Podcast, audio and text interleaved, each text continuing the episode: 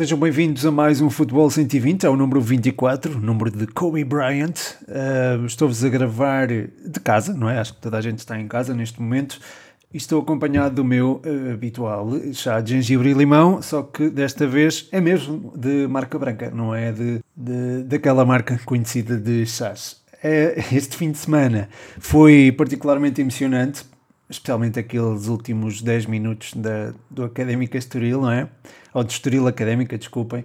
Pá, e fiquei muito contente, não só com o resultado, mas também com as mensagens que eu recebi de malta que não, não é de Coimbra, não acompanha propriamente, ou melhor, não acompanhava propriamente a académica e uh, não sei, não, se calhar não tem a ver com o futebol 120 ou com 120 segundos de bola, mas antes não acompanhavam, sei que não acompanhavam a académica e agora acompanham e mandam mensagem e pá, é ótimo. É ótimo receber esse feedback, é ótimo conseguir desenvolver conteúdo e depois ter um retorno da, da vossa parte em que vocês identificam características minhas, não é? Ou seja, o facto de eu ser da académica e é ótimo ter essa interação com vocês e é ótimo também é, promover a académica no meio disto tudo, é, promover o clube pelo qual o clube do qual eu gosto ao mesmo tempo que produz conteúdo é, é de facto fantástico.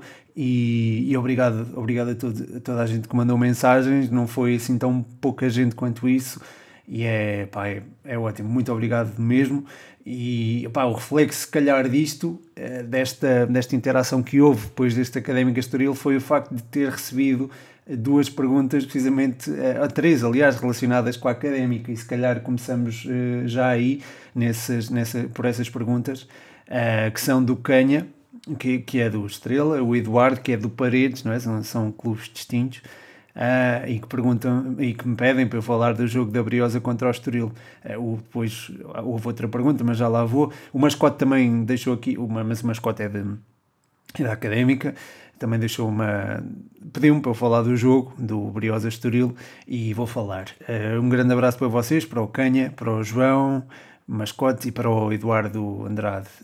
Um, portanto, uma análise ao jogo. Eu, eu não pude ver o jogo todo em direto, só vi a última meia hora mais ou menos, uh, e posso dizer que nos últimos anos não me lembro de ter, ter festejado tanto um gol da, da Académica. O último com, com que mais vibrei foi o do Jussé, contra o Porto B, aqui há uns anos, em casa, mas não, pá, na altura não me podia manifestar porque estava a escrever a crónica do jogo, estava a fazer reportagem, portanto não podia manifestar-me. Mas, mas bem, uh, mais tarde lá consegui ver o jogo todo e acho que foi dos maiores desafios que a Académica esteve, teve esta época.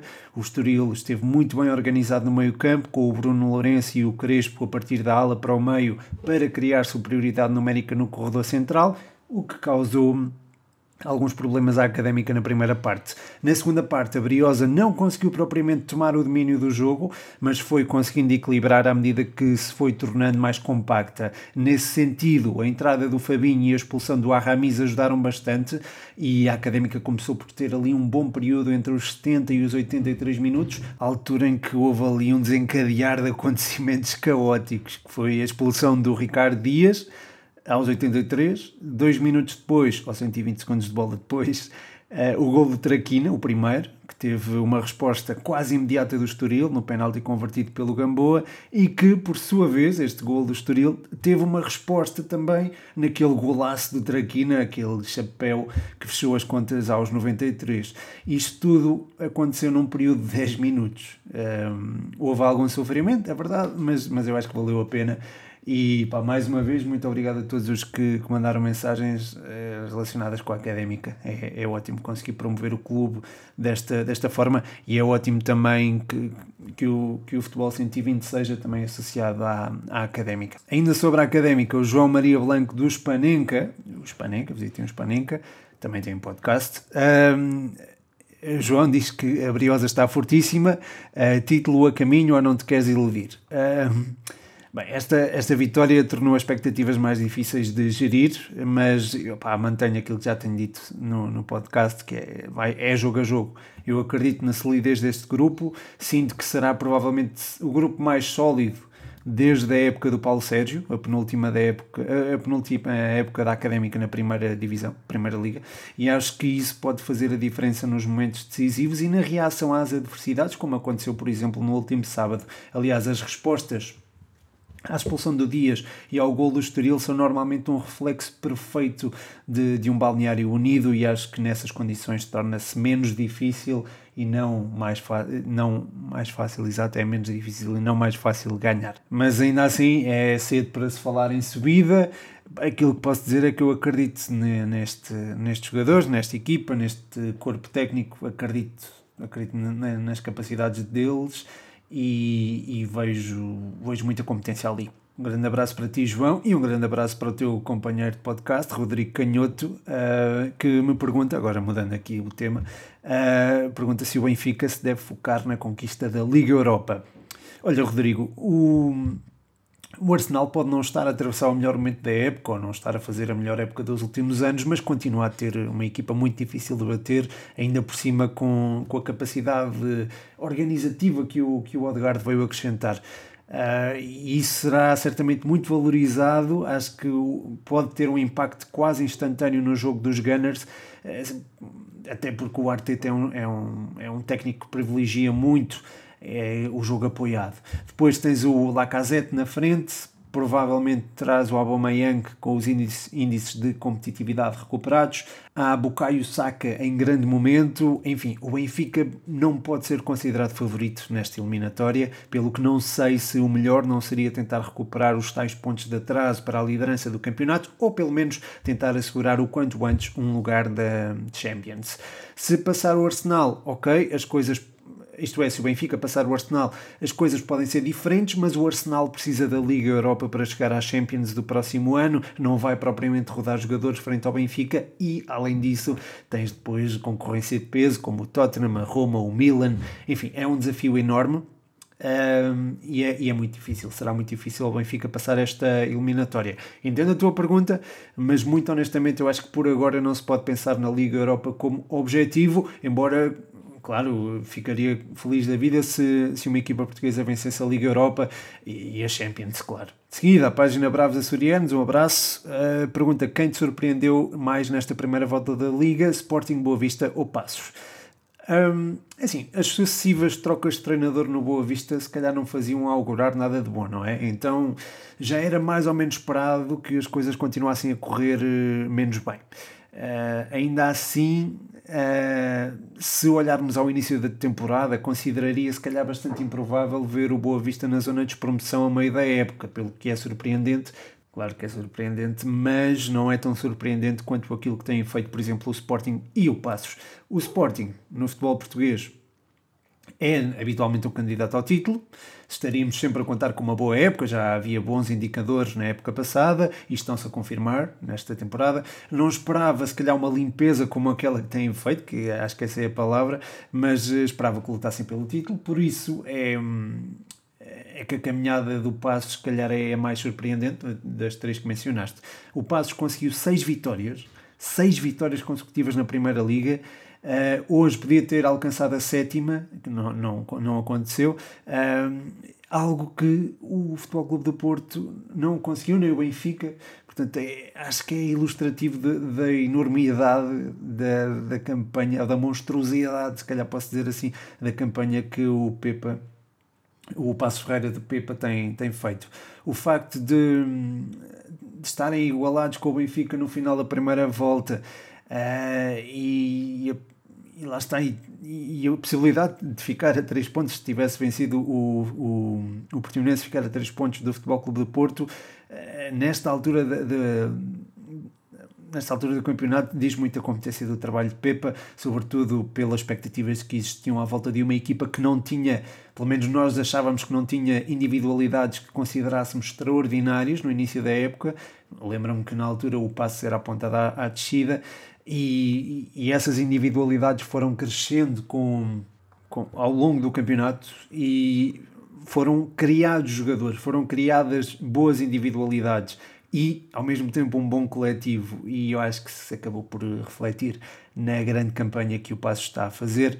Uh, e, e, aliás acho que também um atestado da qualidade do Passo é também um, o facto da votação do Bons da primeira volta no 120 segundos de bola ter eh, foi o Eustáquio, o Oleg, foi, foi o Eustáquio e o Oleg, sim, foram os únicos dois, mas esses dois foram respectivamente o melhor defesa e o melhor médio uh, para a comunidade 120 e estão agora em votação para, para eleger o melhor jogador da primeira volta, excluindo os três grandes. Por isso, isto é, é significativo e é ilustrativo da campanha do Passos, que para mim tem sido surpreendente, está a encher as medidas. De seguida, o Martim Oliveira pergunta-me, uh, grande Martim, grande abraço para ti, pergunta aqui uh, pela exibição do Tondela contra o Passos e pergunta se eu acho que os três pontos vão começar a aparecer ou os jogos que se aproximam são complicados. Uh, oh Martim, eu estou, estou a responder, desculpem, estou a responder já depois do jogo com o Rio Ave, que foi bem conseguido na primeira parte, a segunda não correu assim tão bem.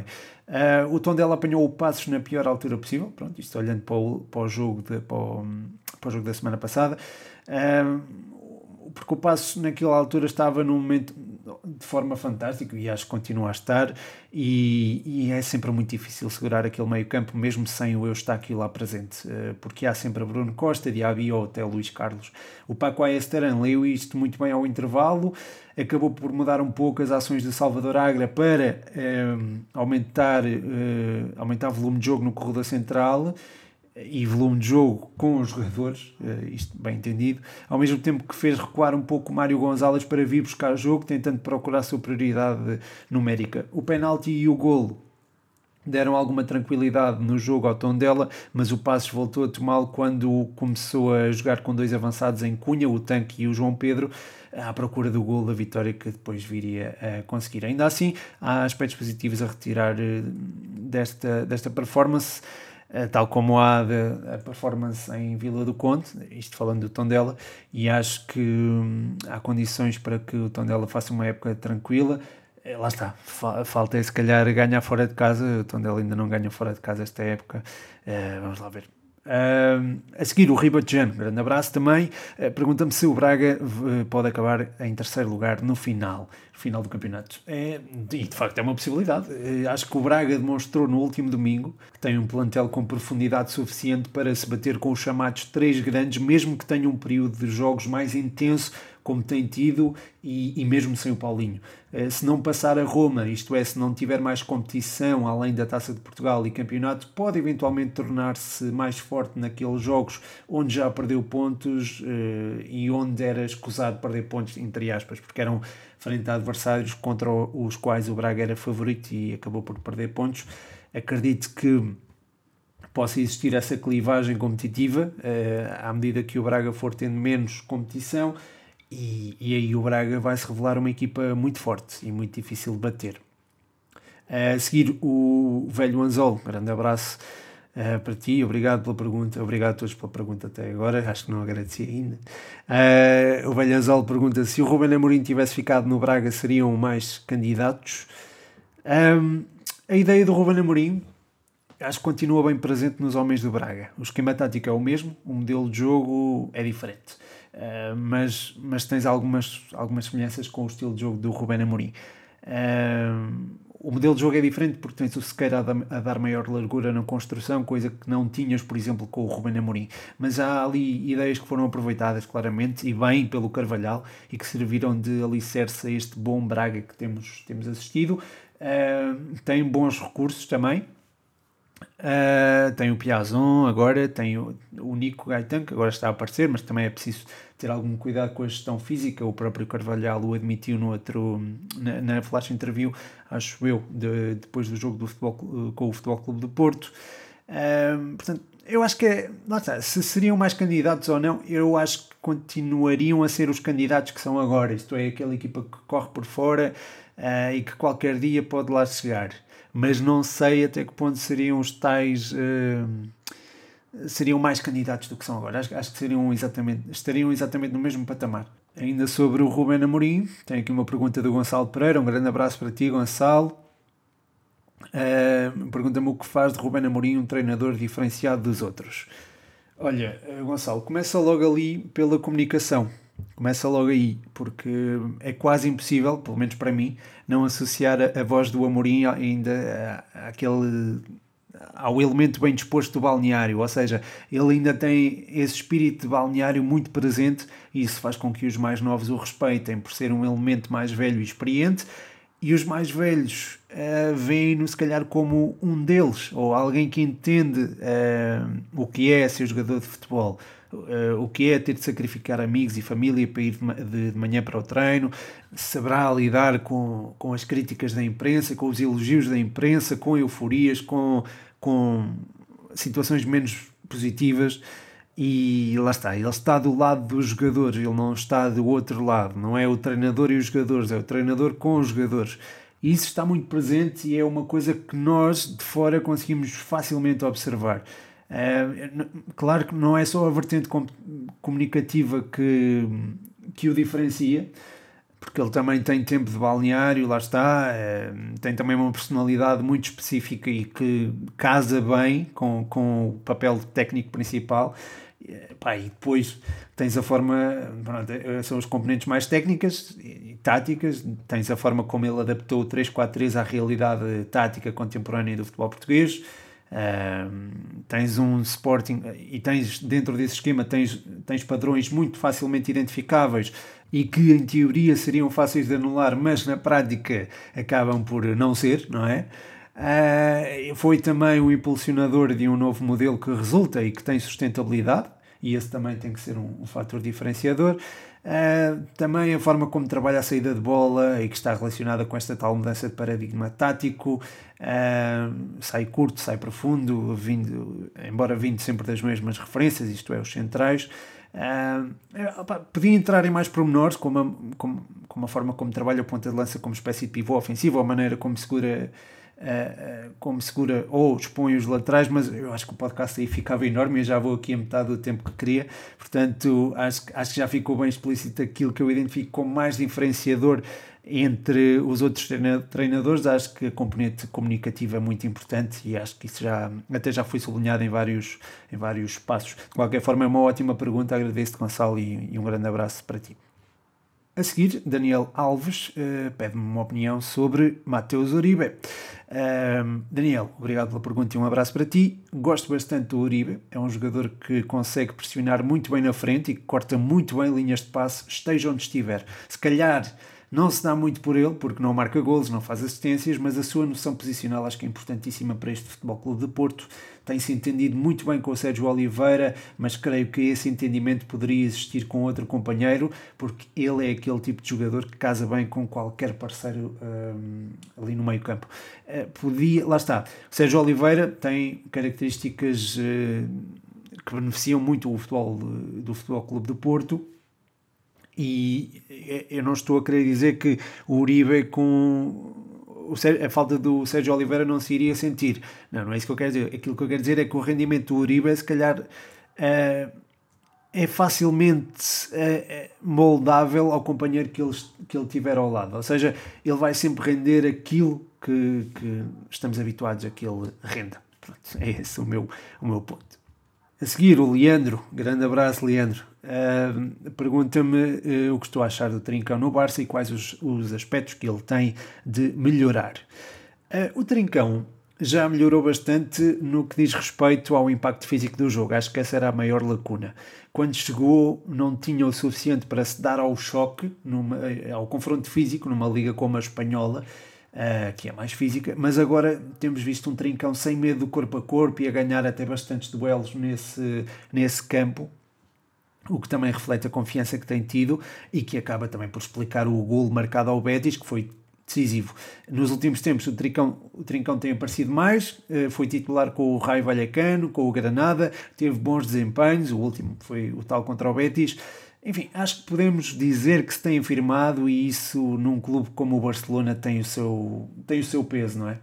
Sobretudo atendendo à, à crise que o Barcelona atravessa. Mas isso às vezes até pode potenciar o aparecimento de novos jogadores. Enfim, é, é uma questão é uma questão um bocado complexa. De qualquer forma, o Trincão está a evoluir, acho que esse é o ponto fundamental.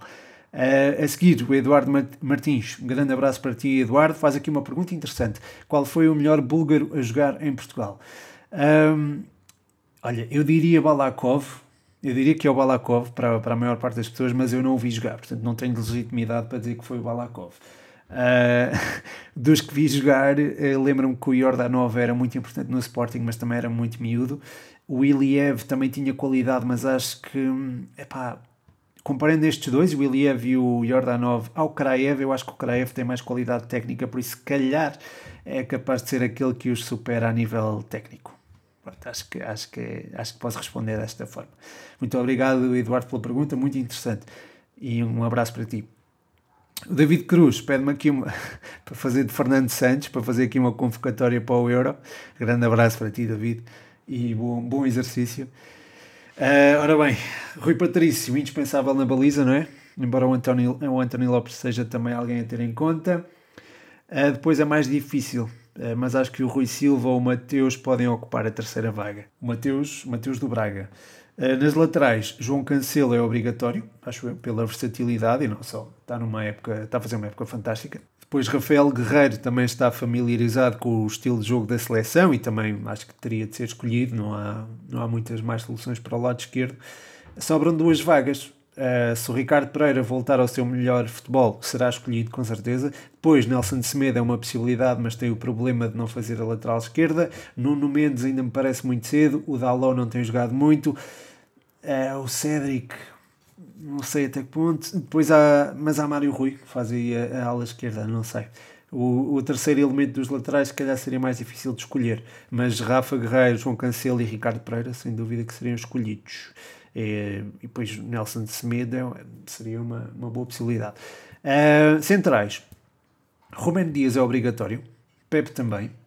José Fonte, penso que também, porque está muito familiarizado com o balneário, também aí isso pesa muito. Depois será entre Rubén Semedo e Domingos Duarte, penso eu.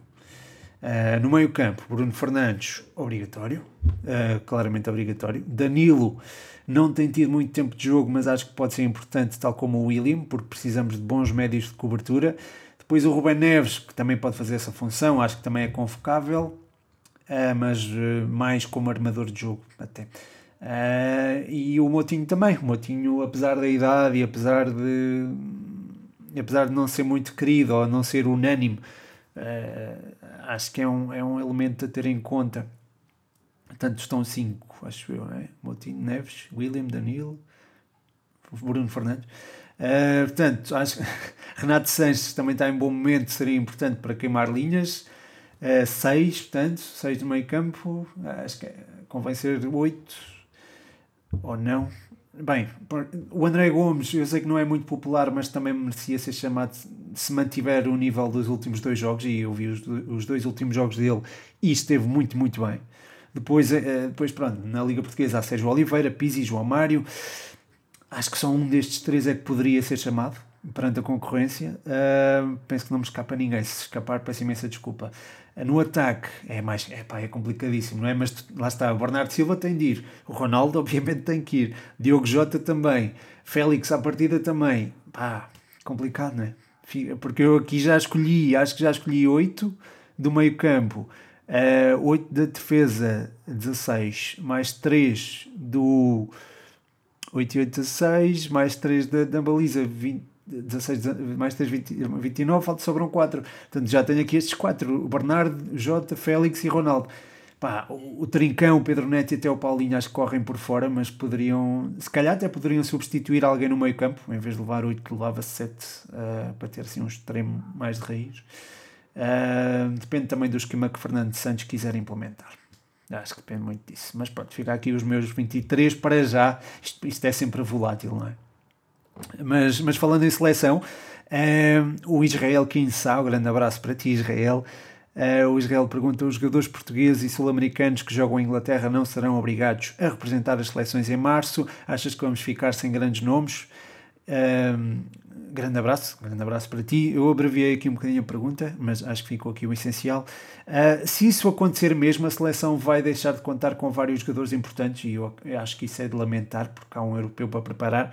Mas também podemos ver isto como uma oportunidade de integrar novos elementos, ainda que se calhar será mais importante sintonizar, não é? Digamos assim, aqueles que têm mais possibilidades de, de ser chamados. Uh, e pronto, acho que sim, acho que acabamos por ser prejudicados se isso vier mesmo a, a acontecer. Deixem-me só beber aqui um chazinho, um bocadinho de chá. Ah, tá bom, tá bom, tá ótimo. Uh, a seguir, tenho aqui duas perguntas curiosas sobre o, o Porto B. Uh, o Dani Jota pergunta-me se eu acho que o regresso do Folha ao Porto B vai ser crucial para evitar a descida. Manda-me um abraço e eu mando-te um abraço para ti também, Dani. Uh, o Eduardo Andrade uh, pergunta-me o que falta ao Porto para não descer. Uh, ao Porto B, desculpa, para, para não descer. portanto, estas duas perguntas acho que posso respondê-las em simultâneo. Uh, o Folha tem, tem um bom trabalho feito ao serviço do Futebol Clube do Porto B e acho que não se espera menos nesta segunda vida é, no, no Porto B. Uh, tem bons recursos à sua disposição, especialmente o Chico, uh, que tem uns pezinhos incríveis, com apenas 17 anos, o Chico Conceição. Tem também o irmão dele, o Rodrigo, que tem ótimo entendimento com ele.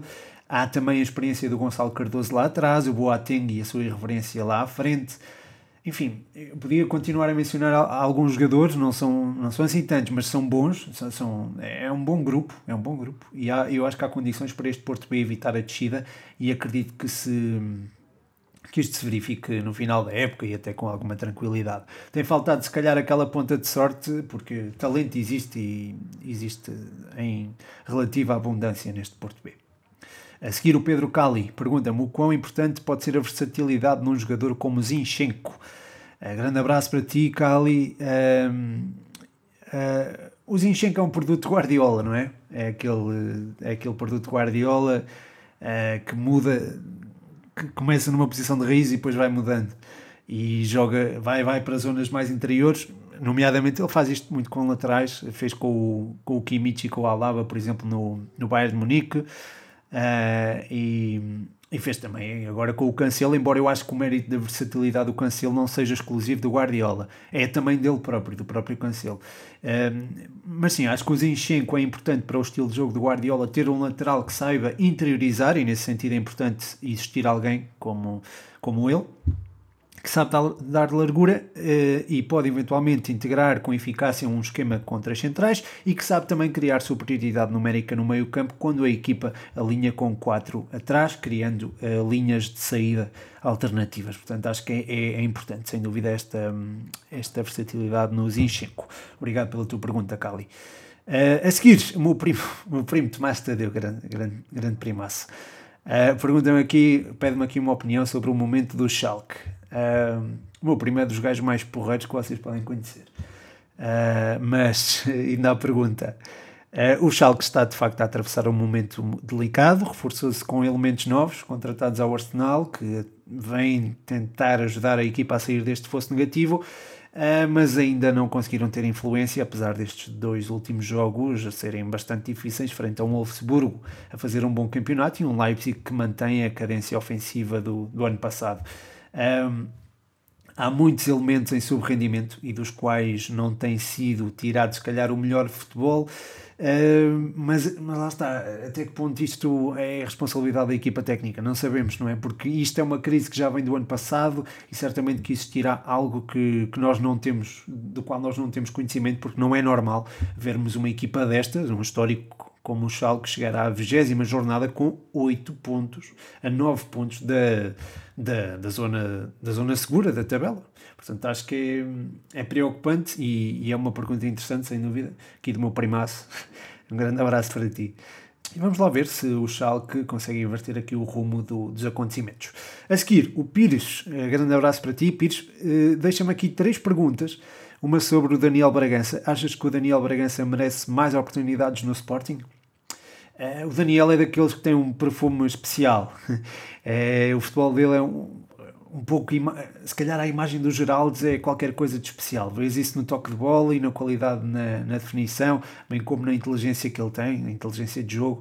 Para mim é dos jogadores mais inteligentes do Sporting. Faltar-lhe há talvez mais, mais jogo, mais competição. Precisa de jogar mais, de ganhar arcabouço competitivo para, para aparecer de forma mais frequente, frequente no, no 11 do, do Sporting. Uh, o, o Pires pergunta-me também se, se eu acho que o Miguel Crespo pode dar o salto daqui a 2, 3 anos para um Braga. Uh, é claramente um jogador, o Miguel Crespo é um jogador que tem qualidade para dar o salto para a Primeira Liga, eu acho que isso é consensual entre quem, quem está atento à época dele. Agora, se daqui a 2, 3 anos está preparado para o Braga, não sei é preciso vê-lo em contexto de competição a esse nível para fazer esse tipo de avaliação. E lá está, ele agora tem jogado mais na segunda liga, vamos ver como é, como é que ele será é, isto já, já sou eu projetá-lo na Primeira Liga no próximo ano. Como é que ele será na próxima. num, num, num contexto competitivo diferente. O Pires pergunta ainda quais foram os clubes que mais se destacaram ao nível de séniores no distrito de Coimbra na última década. Uh, os clubes que mais se destacaram no isto é difícil, mas, mas claro, Académica, claro, uh, pela conquista da taça, a presença na Liga Europa, depois podemos considerar a Naval no início da, da década, uh, ainda esteve na primeira, creio eu, no, início da década, pá, e a seguir há, há clubes como o Condeixa, o Oliveira do Hospital, contra quem até perdi uma final quando jogava na Académica, e nunca vou esquecer isso. Uh, o Carapinheirense também, que está no Campeonato Nacional de Séniores, o Nogueirense, o Sourense, Tesouro. Há, enfim, há muito. Há muito. Há, existiram muitas equipas e eu se calhar estou-me a esquecer de algumas. Eu lembro-me destas agora de repente. Mas, uh, pá, e eu peço imensa desculpa se me estou a esquecer de algum clube do Distrito de Coimbra que se tenha destacado na última década, que é essa a pergunta. Uh, claro que há clubes como a União de Coimbra que também tem muita tem muita, tem muita história, mas na última década, por exemplo, chegou a não ter uh, futebol de séniores. Agora já tem, mas não está, por exemplo, no Campeonato Nacional de Séniores. Uh, portanto, enfim, a nível de séniores, que foi essa pergunta também, uh, acho que são estas as equipas, estes clubes que, que mais se destacaram, ou pelo menos são, são aqueles que me vêm assim de repente à cabeça. E peço imensa desculpa mais uma vez se, se não me estiver a recordar de algum. Um, a seguir, e para terminar, isto já vai meia hora, 31 minutos. Uh, o Eduardo Andrade deixa aqui duas perguntas, as habituais perguntas fora da caixa aqui do Eduardo, e obrigado por isso, Eduardo. Uh, diz o melhor jogador da década desde 1950, e eu esta aqui sei mais ou menos de cor. 50 Di Stefano, 60 difícil, mas uh, diria entre Best, Eusébio e até o próprio Di Stefano. Uh, Década de 70 também é difícil, mas em princípio Pelé, mesmo acima do, do Beckenbauer e do, do Cruyff, acho eu. Década de 80 Maradona, claro. Uh, eh, 90 difícil, mas acho que Ronaldo fenómeno. 2000 Ronaldinho talvez, mas podemos também considerar o Zidane. Uh, eh, 2010, a partir de 2010 é Messi. Entre Ronaldo e Messi não vou dizer qual. Uh, depois o Eduardo pergunta quem é Pedro Machado. Portanto, as tais perguntas fora da caixa. Olha, eh, eu, pá, para os amigos, Pedro Machado é um amigo, para a família é a família, para a namorada é namorado, para o Futebol 120 e os 120 segundos de bola é o autor da página, o criador de conteúdo, sei lá. É aquilo que eu tento ser é alguém que, pelo qual tu, Eduardo, e também todos os que acompanham o projeto tenham estima, não é? Estima, estima por mim, pela minha pessoa, por, por fazer o projeto ou pelo conteúdo que eu desenvolvo. Se conseguir criar essa relação com o conteúdo publicado aqui no podcast e também na página do, do Instagram e, e não só, no Twitter também, fico, ficarei feliz da vida. Portanto, é, fico. É isso. É, o Pedro Machado agora é o autor, o criador da, da página 120 Segundos Bola, também do, do podcast Futebol 120. E, e é isso, acho que é isso. Ah, e agradeço imenso as perguntas, agradeço imenso o facto de ouvirem este podcast até ao fim é, pá, é, valorizo imenso. Muito obrigado. E, e, é isso. O meu nome é Pedro Machado e este foi mais um Futebol 120, mais um 120 Responde. Como não podia deixar de ser, International House, Coimbra Olivais Santa Clara no Facebook e h.coimbra.osc no Instagram. Fiquem a saber das condições para aprender inglês desde casa e poderem provar que sabem expressar em inglês a, a pessoas que vos venham a entrevistar para empregos eh, no futuro. Portanto, já sabem, ih.coimbra.osc no Instagram, International House Coimbra Olivais Santa Clara no Facebook.